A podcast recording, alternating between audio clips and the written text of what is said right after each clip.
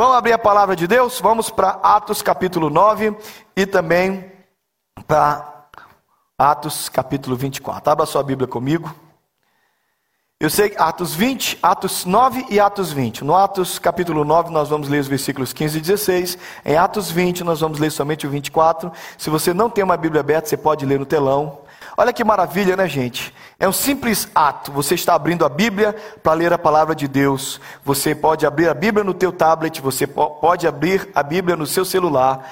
Mas para que isso aconteça, nessa mesma, nesse mesmo dia, 31 de outubro, muito tempo atrás, um monge chamado Agostinho, Martim Lutero, um monge chamado Martim Lutero, teve que pregar as teses na frente de uma capela e foi perseguido e lutou e traduziu a Bíblia para o alemão e foi assim que aconteceu a reforma protestante. Hoje, 31 de outubro, embora muita gente ache que é Halloween, para nós cristãos, protestantes reformados, nós celebramos, nós celebramos a reforma protestante. Você só abre a Bíblia porque houve a reforma protestante, porque a Bíblia ficou presa por séculos dentro de, do clero, mas aí estes homens e essas mulheres de Deus trouxeram a Bíblia e hoje você tem a liberdade de ter essa Bíblia na sua mão. Louve a Deus por isso. 31 de outubro nós comemoramos a reforma protestante e glória a Deus por isso. Amém?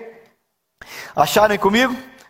Vamos ler o texto, apóstolo Paulo, o chamado do apóstolo Paulo é muito relevante para nós. Primeiro, apóstolo Paulo é derrubado lá na estrada de Damasco, cai por terra e Deus manda Ananias, o profeta, orar por ele. Ananias não quer, então Deus precisa explicar para Ananias por que ele pode orar por Paulo sem medo, porque ele já não é o Saulo, o homem violento, ele agora é o homem de Deus. Vamos ler juntos? Você pode ler comigo? Posso ouvir sua voz? Mas o Senhor disse a Ananias: Vá, este homem é meu instrumento escolhido para levar o meu nome perante os gentios e os seus reis, e perante o povo de Israel. Mostrarei a ele o quanto deve sofrer pelo meu nome. E depois o próprio Paulo, falando do seu chamado, da sua vocação, em Atos 20 e 24. Vamos ler juntos, quero ouvir sua voz. Todavia, não me importo, nem considero a minha vida de valor algum para mim mesmo, se tão somente puder terminar a corrida e completar o ministério que o Senhor Jesus me confiou, de testemunhar do Evangelho da graça de Deus. Te agradecemos pela tua palavra, te agradecemos por este livro santo, te agradecemos porque homem, homens e mulheres lutaram para que este livro estivesse nas nossas mãos. Obrigado pelos reformadores, obrigado pelas pessoas que traduziram esta palavra para a língua inglesa para a língua portuguesa e assim nós podemos ler e podemos ser abençoados. Agora, Senhor, ilumina nossa mente, ilumina o nosso coração. Tem misericórdia de nós, pecadores, tem misericórdia de mim, pecador, que preciso também ministrar esta palavra, que apesar das minhas fraquezas, os meus irmãos sejam abençoados. Fala conosco, no nome forte de Jesus. Amém. Nós começamos a falar sobre chamado semana passada. Eu comecei a falar com vocês sobre há uma alegria escondida, uma alegria que talvez você não perceba no chamado, e talvez por isso você tenha medo de uma vocação. Embora todos aqui sejam vocacionados, todos aqui, sem exceção, a não ser que você não seja salvo, a não ser que você não tenha encontro com Deus, mas se você teve encontro com Deus, se você é um vocacionado, se você é alguém salvo por Cristo, então você com certeza tem uma vocação. Se você teve encontro com Jesus, você tem o chamado de Deus. Mas eu sei que a gente tem medo do chamado de Deus, então eu usei duas figuras semana passada, duas figuras muito importantes para nós. Eu falei da bolinha de ping-pong verde, que eu não vou contar a história de novo, mas você precisa conhecer a história da bolinha de ping-pong verde. Se você não sabe da história da bolinha de ping-pong verde, você assiste o cu de novo. E falei do entregador de pizza desastrado, que ele pode levar a melhor pizza. Ele pode ter pizza mais gostosa se ele não cuida bem daquilo que ele tem nas mãos, daquilo que ele entrega, daquilo que ele está indo levar, se ele não cuida bem daquilo que está nas mãos dele, então ele não serve para fazer o que ele faz, porque ele pode magunçar. Uma pizza pode ser maravilhosa, mas um entregador de pizza incompetente pode estragar uma pizza deliciosa. Da mesma forma, nós aplicamos isso na nossa vida. Eu falei muito sobre pizza semana passada, não vou investir de novo nesse assunto, mas nós temos uma mensagem maravilhosa. Nós temos um Deus poderoso, nós temos o melhor de todos os alimentos. Mas nós precisamos entregar com responsabilidade. É o nosso chamado, é a nossa vocação. Seu maior chamado está aqui, sua maior vocação está aqui, nesse livro santo de Deus. Amém?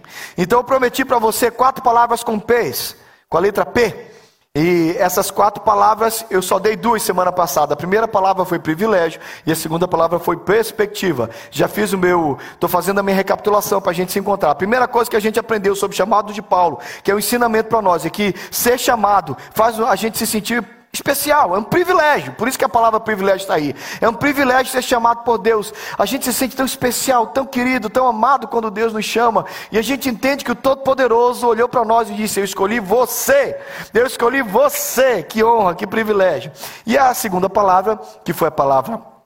É, é, é, perspectiva é porque a nossa visão muda, a nossa maneira de ver a vida, a nossa perspectiva, a nossa forma de olhar para a nossa realidade, ou para a realidade ao nosso redor muda a partir do momento que a gente tem os valores mudados. Então aquilo que parece muito ruim se torna muito bom. E aquilo que parece muito bom, você percebe, a Almira acabou de pregar isso há pouco, ela estava ministrando, aquilo que a atraía já não atraía mais, aquilo que se tornou com valor. Por quê? Aquilo que ganhou valor na presença de Deus, porque a sua, a sua perspectiva mudou. Mas eu quero continuar falando sobre isso com você. Sobre chamado, sobre chamado que muda as nossas vidas e que nos transforma. E eu quero concluir esse assunto agora. E eu espero que você receba de Deus algo que ajude você. Você foi vocacionado pelo Senhor. É muito bom sentir que você tem um chamado.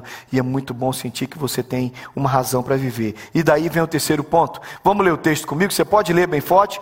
A gente já leu, mas eu só quero que você repita. Vamos lá? Se tão somente puder Mais ou menos, vamos ler juntos? Se tão somente puder terminar a corrida e completar o ministério que o Senhor Jesus me confiou. Eu sei que alguns de vocês ficam assustados com a quantidade de depressão que nós temos ouvido falar nesses dias. Muita gente com depressão. Muita gente com ansiedade, muita gente com sentimentos estranhos, e, e isso parece que se espalhou pelo mundo. Nossos jovens flertam com suicídio como se fosse uma coisa comum. E eu sei que isso parece estranho para a geração de muitos aqui, porque quando você tinha 18, 19, 20 anos, você queria ser astronauta, você queria ser cantor de banda de rock, sei lá, não importa se você tinha Jesus não, mas você queria fazer, você queria fazer o mundo acontecer. E hoje você conversa com numa geração que quando você fala sobre vida, eles falam em morte. Claro que existe todo um trabalho do diabo, claro que existe também toda uma, uma, uma, uma, uma gama de informações que são concedidas, uma, uma quantidade absurda de informação é dada na internet. Uma da, um dos assuntos mais pesquisados na internet é como você pode tirar a sua própria vida sem dor. Olha que loucura! Como assim? Sim, é um assunto pesquisado. Porque gente tão nova de 18, 19, 17, 20, 21 anos flerta com a morte. Bem, eu não tenho explicação para tudo isso, eu também não tenho intenção de explicar todas as crises do ser humano. Mas uma das coisas que mais chama a minha atenção é que todas as pessoas que eu vejo flertando com a morte, elas estão sem sentido. E quando você perde o sentido, não há razão para viver. E uma das coisas que eu vejo brilhando nos olhos de pessoas que me, que me inspiram é que a vida tem um sentido, a vida tem uma razão, a vida tem uma carreira para ser completada. Eu estou no meio de uma corrida, eu estou no meio de um processo muito importante. Por isso, quando Paulo fala isso, o que ele está ensinando para você e para mim, ele está dizendo para nós, vamos ver se o computador ajuda, é que o chamado concede sentido e razão para a vida. Eu tenho algo para fazer. Parte do que me motiva todos os dias, sabe o que é? Vocês, meus irmãos.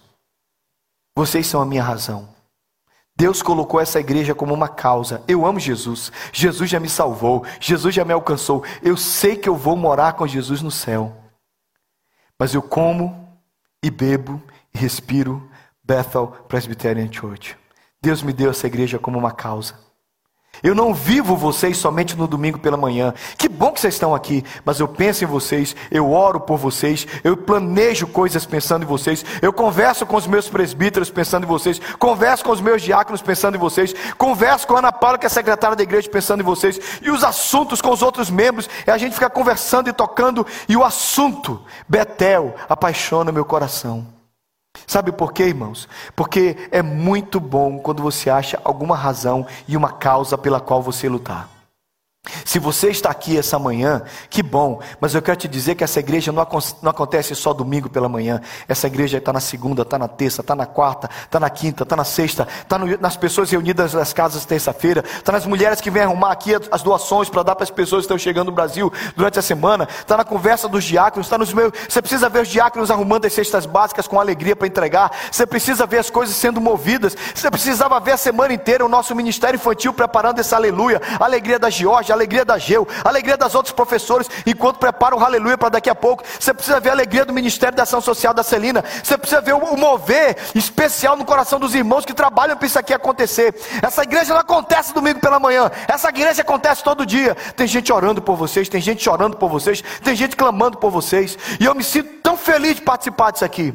Por isso que quando eu penso em alguns propósitos para a minha vida, claro que o propósito maior da minha vida é glorificar a Deus, mas Deus me deu uma causa, Deus me deu um projeto. Eu venho para Marlboro não para ficar rico, eu venho para Marlboro não para ganhar dinheiro. Eu estou em Marlboro por causa de vocês e a causa que Deus me deu. Isso traz razão para a vida. Todo mundo que tem um projeto de Deus, todo mundo que tem um chamado de Deus, tem um projeto, e essa é a terceira palavra que eu tenho que dar para vocês: a sua vida ganha propósito. Você tem um privilégio de ser chamado. A sua vida ganha uma outra perspectiva, mas você ganha um propósito. Existe uma expressão que aqui todo mundo entende que é download. Você tem que baixar alguma coisa. Download da, da, da cloud, download lá da, da nuvem, e você traz para o seu celular, você traz para o seu computador. Deixa eu te falar do download mais maravilhoso que você precisa fazer. Você precisa fazer o download do chamado de Deus na sua vida. Lá no céu Deus tem um propósito. Lá no céu Deus tem uma pasta, um file com uma série de projetos que Ele quer fazer nessa terra. E Ele olhou para você e disse: Eu quero que você faça. O dia da vocação, o dia do chamado, é o dia que Deus aperta o send lá do céu e Ele manda para o seu coração e esse chamado aquece você. Aí sim a sua vida ganha propósito. Aí sim a sua vida ganha razão. Quando você tem um propósito, sua vida é diferente, sua vida é muito melhor. Uma das coisas que alegrou meu coração. Quantos aqui já ouviram falar de um ministério chamado Encontro de Casais com Cristo? Você já ouviu falar do Encontro de Casais com Cristo? É um ministério muito famoso no Brasil, existem vários modelos, mas o modelo que eu conheci, vi de dentro e vi de fora, é um modelo no qual 80 casais precisam trabalhar para que 40 casais sejam abençoados. Lembra disso? Normalmente é um grupo muito maior. E, esse modelo de encontro de casais com Cristo que eu vi, para que 40 casais ficassem o final de semana todinho envolvidos, sendo tocados, para que os casamentos fossem chamados, fossem movidos, transformados, restaurados, para que 40 casais fossem abençoados, eram precisos 80 casais. 160 pessoas trabalhavam para abençoar somente 80. E eu andei, não dá para contar porque tem muito segredo lá, né? É um encontro muito secreto, tem muita coisa que acontece. Mas, gente, o pessoal que trabalha no encontro de casais com Cristo, eles trabalham o tempo inteiro. Estou errado, Tânia? Você já trabalhou, né? É o tempo inteiro. Agora, entra na cozinha de quem está mexendo com o encontro de casais com Cristo. Tem uma alegria tem um prazer, tem uma felicidade. O pessoal cortando cebola, picando tomate, e um pessoal vai mexendo com ornamentação, com decoração, corre para um lado, corre para o outro. E eu lembro de ver isso. Meus pais trabalharam com isso também. Sabe o que, que tinha no coração deles? Tem um propósito. Tem uma razão, tem um motivo para aquilo. Eles estão fazendo aquilo para salvar lares, para transformar casamentos. Você sabe, querido, tudo que você precisa é um propósito. Talvez a vida está com gosto de palha. Talvez você venha aqui e faz as coisas. Mesmo você que vem aqui na igreja e já, tá, já faz algum trabalho. Parece que a coisa vai pedindo, vai perdendo sentido, gosto. Até que vem um download de Deus. E aquilo enche o seu coração. E aí você faz. Mas você não faz só por fazer. Você faz porque algo queima no seu coração. Irmãos, a vida é muito curta. Nesse planeta a vida é muito curta. Se você chegar a 100 anos, ainda assim é curta. A vida é muito rápida para se viver sem, sem ter um propósito, para se viver sem ter um motivo. Quando eu olho para o apóstolo Paulo, que é o nosso modelo, se você puder, ah, abra sua Bíblia comigo na segunda carta de Paulo aos Coríntios, por favor, no capítulo 11. Lawrence, você corre aí porque eu vou ler um textinho um pouquinho grande, tá bom? Segunda carta de Paulo aos Coríntios, no capítulo 11. Abra sua Bíblia comigo, vamos movimentar a Bíblia. Gente, muita gente trabalhou para a gente ter esse livro nas mãos, então vamos usar e vamos usar com alegria. Olha aí o que é que é propósito, presta atenção aí comigo. Segunda carta de Paulo aos Coríntios, capítulo 11, versículo 6. Versículo 6, segunda carta, não primeira, segunda carta de Paulo aos Coríntios, capítulo 11, versículo 6. Olha o que é que Paulo está falando, o homem que nos motiva a pensar que a vida deve ter um propósito. Eu posso não ser um orador eloquente, Contudo, tenho conhecimento, de fato, já, manifestar, já manifestamos isso a vocês em todo tipo de situação. Será que cometi algum pecado ao humilhar-me a fim de elevá-los, pregando-lhes gratuitamente o Evangelho de Deus? Despojei outras igrejas, recebendo delas o sustento, a fim de servi-los. Quando estive entre vocês e passei, e passei por alguma necessidade, não fui um peso para ninguém, pois irmãos, quando vieram da pois os irmãos, quando vieram da Macedônia, supriram aquilo que eu necessitava. Fiz tudo para não ser pesado a vocês e continuarei a agir assim, tão certo como a verdade que, de Cristo que está em mim. Ninguém na região da Caia poderá privar-me desse orgulho. Ele está dizendo que ele pregou lá naquele lugar e não recebeu deles dinheiro nenhum, porque o pessoal da Macedônia que o sustentou. E aí ele começa a falar das lutas do sofrimento. Olha comigo no versículo 23. São eles servos de Cristo? Estou fora de mim ao falar dessa forma, ok? Ele estava dizendo isso. Eu ainda mais, trabalhei muito mais, fui encarcerado muitas vezes, fui aceita, açoitado severamente, exposto à morte repetidas vezes. Cinco vezes recebi dos judeus 39 açoites. Três vezes fui golpeado com varas. Uma vez apedrejado. Três vezes sofri naufrágio. Passei uma noite e um dia exposto à fúria do mar. Estive continuamente viajando de uma parte para outra. Enfrentei perigos nos rios, perigos de assaltantes, perigos dos meus compatriotas, perigos dos gentios, perigos na cidade, perigos no deserto, perigos no mar, perigo dos falsos irmãos. Trabalhei arduamente muitas vezes vezes fiquei sem dormir, passei fome e sede, muitas vezes fiquei em jejum e suportei frio e nudez. Além disso, enfrento diariamente uma pressão interior, a saber, a minha preocupação com todas as igrejas. Quem está fraco, que eu não me sinta fraco. Quem se escandaliza, que eu não me queime por dentro. Se devo me olhar, que seja nas coisas que mostram a minha fraqueza. O Deus, o Pai do Senhor Jesus, que é bendito para sempre, sabe que não estou mentindo. Olha que vida! A vida de Paulo não foi fácil. Cuidado de você não olhar para o apóstolo Paulo e achar que ele foi um homem que viveu uma vida como se fosse tranquila. Ele está se defendendo para a igreja eh, de Corinto, dizendo: Gente, eu sou Paulo, que eu não custei nada para vocês. Eu vim aqui sustentado pelos irmãos da Macedônia. Sabe por quê? Porque eu quis ter exemplo para vocês. E ele está dizendo: olha, olha os meus sofrimentos, olha a minha dor, olha a minha angústia. E tudo isso eu faço por amor a Jesus. Paulo levava uma vida com propósito. E toda vida com propósito é empolgante, toda vida com propósito é interessante. Talvez você precise ouvir isso. Sua vida parece com algo que eu vejo nos cães do Brasil. Deixa eu explicar porque tem criança aqui.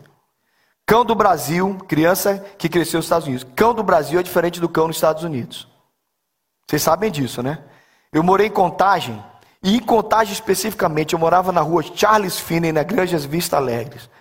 Gente, tinha um grupo de mais ou menos seis ou sete cachorros. Aqueles cães eram o bicho mais doido do mundo. Você sabe que cachorro no Brasil late para carro. Você que cresceu nos Estados Unidos, você não entende isso, mas cachorro no Brasil late para carro. Mas especificamente cachorro de rua não asfaltada, parece que ele tem um negócio por carro. Mas cachorro no Brasil, ele, aqui, você já viu que o cachorro americano é diferente do cachorro brasileiro. Você joga um pedacinho de pau pro cachorro americano, ele vai lá, pega e traz para você, né? Você joga pro cachorro brasileiro, ele pega o carrinho e sai correndo. Ele diz: O pau é meu, não mistura comigo, não. Ele vai levar uma vida ele um pedacinho de pau. O cão americano, você joga a bolinha, se ele traz para você, né? Você joga a bolinha pro cão brasileiro, fica. Esse... Tem umas coisas que só quem tem cão no Brasil sabe. Mas especificamente onde eu morava ali em Contagem, aqueles cãezinhos não. Gente, engraçado, passava caminhão, eles não latiam. Passava uma picape, eles não latiam. Passava carro de rico, eles não latiam. Parece que o negócio era com o pobre. Passava um Fusca, passava um Chevette, passava um Uno Milho. Olha aí Deus falando do seu passado. Você já teve os três: o Chevette, o Fusca e o Uno Milho. Você já foi pobre. Bicho, aqueles cães, eles saíam latindo. Não seguiam uma picape, não latiam para as picapes. Eles latiam para os Fusquinha. E eu ficava olhando aquilo, e aquilo entrava na minha cabeça do seguinte jeito: por que, que esses animais estão latindo? Quando parava o carro, o que que um cãozinho no Brasil que está perseguindo o carro latindo faz? Ele morde o paralama? Ele morde o pneu? O que que ele faz? Nada. Ele vira. É a coisa mais estúpida que tem. Porque ele sai latindo. Se você parar o carro e sair de dentro do carro, ele não faz nada. Ele não sabe o que fazer. Ele está perseguindo o carro. Quando ele alcança o carro, ele faz assim. Às vezes dá uma puxadinha na pata, né? E vai embora. Ele não sabe por que, ele, ele não sabe por que ele está perseguindo. Ele só está perseguindo. Ele não tem propósito. E esses cães se tornaram, para mim, um paralelo, um exemplo, uma metáfora de algumas pessoas que estão vivendo. Elas vivem para alcançar alguma coisa que, quando elas alcançam, elas não sabem o que fazer com isso. Porque não faz o menor sentido. Isso não é vida. Você precisa de um propósito.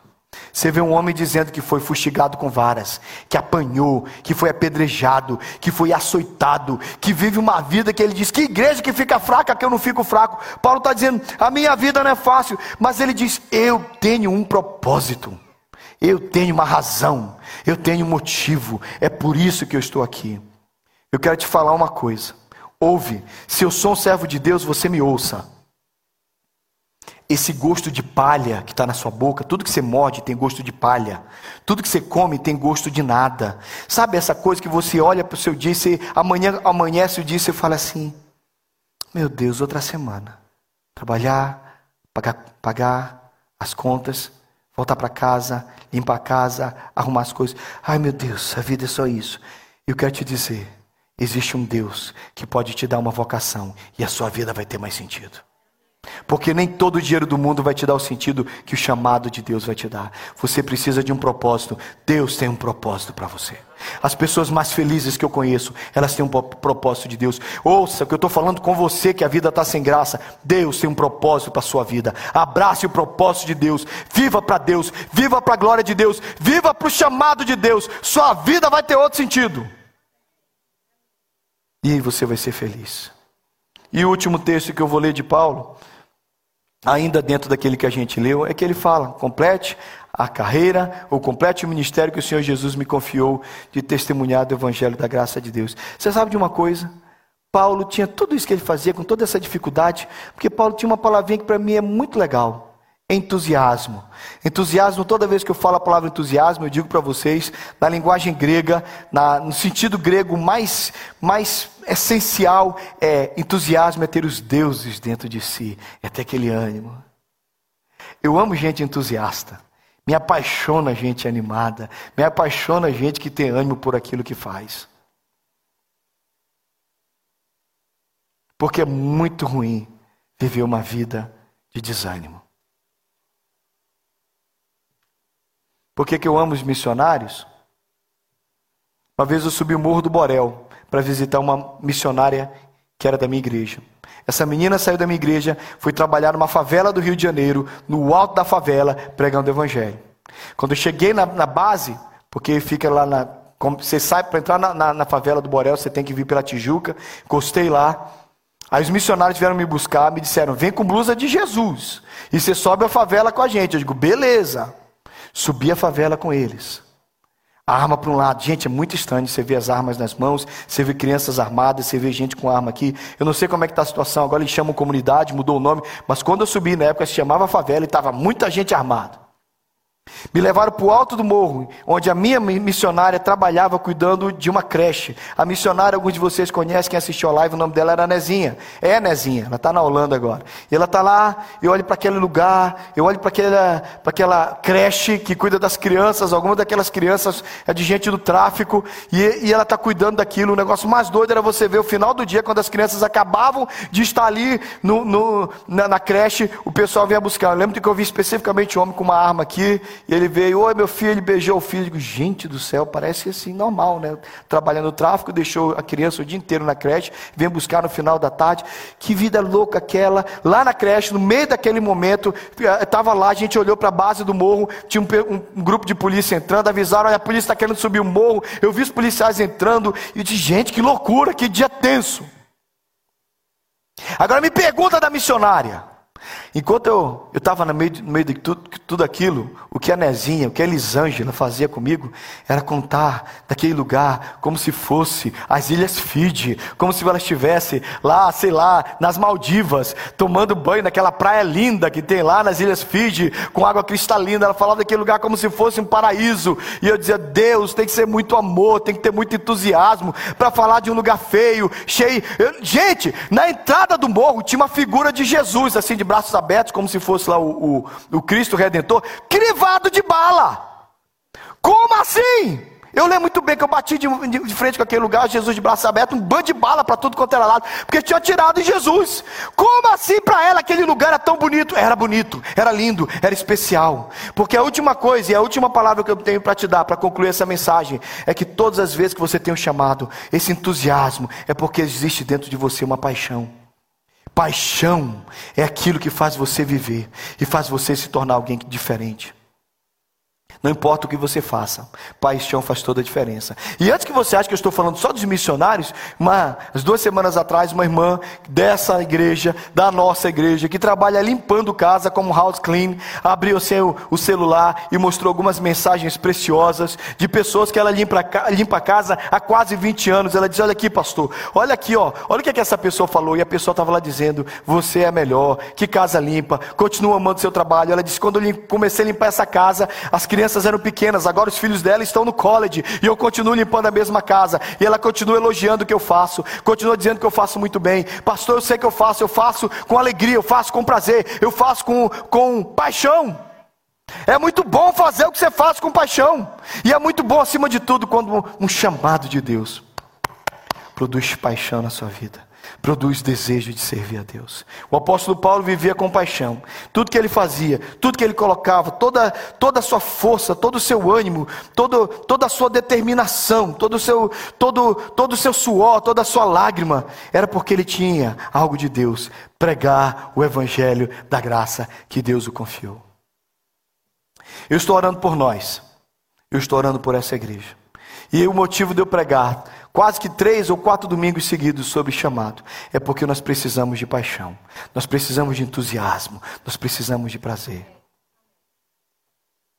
O que me salvou de um seminário muito frio foi isso. Meu seminário é um seminário muito bom, teologicamente muito centrado, professores muito estudados, gente muito boa, mas uma frieza entre os alunos. Eu vi gente perder a fé ao longo dos quatro anos de seminário. Eu vi homens que chegaram lá falando e fazer grupo de oração se tornarem cínicos, desanimados. Eu vi gente morrer no seminário. Eu vi amigos meus morrerem no seminário, espiritualmente falando. E você sabe por que eu não morri lá? Porque uma tentação, o conhecimento, a lógica, a razão, a academia, o conhecimento do grego, do hebraico, de todos os teólogos, tudo aquilo vai criando, parece que vai, vai se tornando assim um, um, um, um brilho diante dos teus olhos, vai ficando tão maravilhoso. O que me salvou de ser seduzido por tudo aquilo foi que por cinco anos eu estive como missionário antes. E eu lembrei de que mais maravilhoso do que a frieza do conhecimento lógico e racional é a paixão por aquilo que você faz para Deus. É muito fácil vir na igreja, é muito fácil assistir culto, é muito fácil ser crente do audismo, mas é muito melhor, incomparavelmente melhor, ter uma paixão, ter um chamado, ter uma vocação de Deus. Quero estar com vocês como uma igreja apaixonada eu quero estar com vocês como gente que ama Jesus e que ama aquilo que faz, que ama fazer com prazer e com alegria e com dedicação. Nós não podemos tirar o nosso coração daquilo que nós fazemos. Se de tudo que você vai fazer, se você, você fizer pouco, mas fizer com amor, fizer com coração, fizer com alegria, Deus vai se alegrar com você. Você pode mover uma cadeira nessa igreja. Você pode vir aqui na sala arrumar as coisas da, da, ação social. Você pode passar ali com a Ana Paula e ajudar um pouquinho na secretaria. Não sei o que você vai fazer. Mas o que você fizer, ponha seu coração, ponha paixão. Sua vida vai ser diferente se você viver para quatro coisas. Se você tiver quatro coisas muito especiais que todo vocacionado tem, quatro palavras com P's, que pode com P, que pode mudar a nossa vida. Privilégio, Vamos ler juntos? Privilégio, perspectiva, propósito e paixão. Você nunca vai conhecer um depressivo com essas quatro coisas. Você nunca vai conhecer um desanimado com essas quatro coisas. Você nunca vai conhecer alguém perdido na vida com essas quatro coisas. Você nunca vai achar alguém que tem essas quatro coisas olhando para o vento pensando: o que é que eu vou fazer da minha história? Preparando essa mensagem, eu acabei me envolvendo em algumas leituras com, com homens da, homens da, da área de negócio. E um cara que fez uma pesquisa de 20 anos, ele começou a estudar os alunos que estavam no final da sua graduação na faculdade. E ele perguntou para eles como vocês vão arrumar empregos. E eles acharam achou várias respostas. Então, logo depois que eles arrumaram seus empregos, ele dividiu o grupo. 17% escolheu a sua profissão por aquilo que gostava. 83% escolheram somente por ganhar dinheiro. Depois que eles entraram nas suas profissões, no final desses 20 anos de pesquisa, ele foi olhar o grupo. Desse grupo estudado existiam 101 milionários. Olha que legal. 101 milionários. Desse grupo estudado por esse homem, por esse pesquisador, 101 homens e mulheres se tornaram muito ricos, milionários. Mas engraçado que dos 101 milionários, somente 1% pertencia ao grupo dos 83 que escolheram profissão por dinheiro. Dos 101, um escolheu a profissão por dinheiro. Os outros 100 estavam no grupo dos 17% que escolheram aquilo que eles fizer, fariam por paixão. Você diz, pastor, estou aqui nesse país como imigrante, não tenho documento. Você vem falar para mim de escolher profissão por paixão? Bem, talvez você não tenha opção de escolher a profissão por paixão, mas você pode escolher o seu chamado por paixão. E você pode fazer alguma coisa para Deus com paixão e emoção no seu coração, não por dinheiro, mas por prazer. E uma coisa eu te garanto: o que o dólar não vai te dar, a graça de Deus vai te dar. E o que você não vai receber de bens nessa vida, você vai receber na presença do Senhor. E um dia, Ele vai estar sentado no trono, olhando para você e vai dizer: Venha, bendito de meu Pai, vem para o gozo eterno. E vai olhar para você e vai dizer: Servo bom e fiel, foste fiel no pouco, sobre muito eu te colocarei. Tem uma multidão de gente, e eu quero fazer parte dessa multidão, irmãos, que vão estar diante dele naquele dia, e ele vai dizer: Você viveu para mim e agora eu te dou eternidade. Você viveu para minha glória, você trabalhou para mim. Irmãos, eu amo tanto esse assunto, que é por isso que eu prego para vocês. Não quero que você viva a sua vida só para ganhar dinheiro. E não tem nada de errado ganhar dinheiro e pagar conta. Não tem nada de errado ter sua profissão. Vai limpar sua casa, vai construir teu muro de pedra, vai fazer teu landscape, vai fazer a sua construção, faz o teu frame, faz o que você faz, faz em nome de Jesus, paga as suas contas, seja muito feliz, realizado, compre sua casa, compre seu carro novo, amém. Mas para cima de tudo isso, sirva a Deus, honre o Senhor, viva para a glória de Deus, tenha o chamado e tenha essas quatro coisas. Viva no privilégio de ser vocacionado. Tenha certeza que a sua vida enxerga toda a história numa perspectiva diferente com os olhos de Deus. Você tem um propósito e viva com paixão para a glória de Deus. Amém? Amém? Vamos ficar de pé, vamos render ao Senhor e vamos dizer sim para o chamado dele e sair daqui dizendo: Senhor, eu vou viver para a tua glória, eu vou viver para o teu louvor. Estou aqui rendido na tua presença. Renda-se a presença do Senhor. Feche os olhos e diga.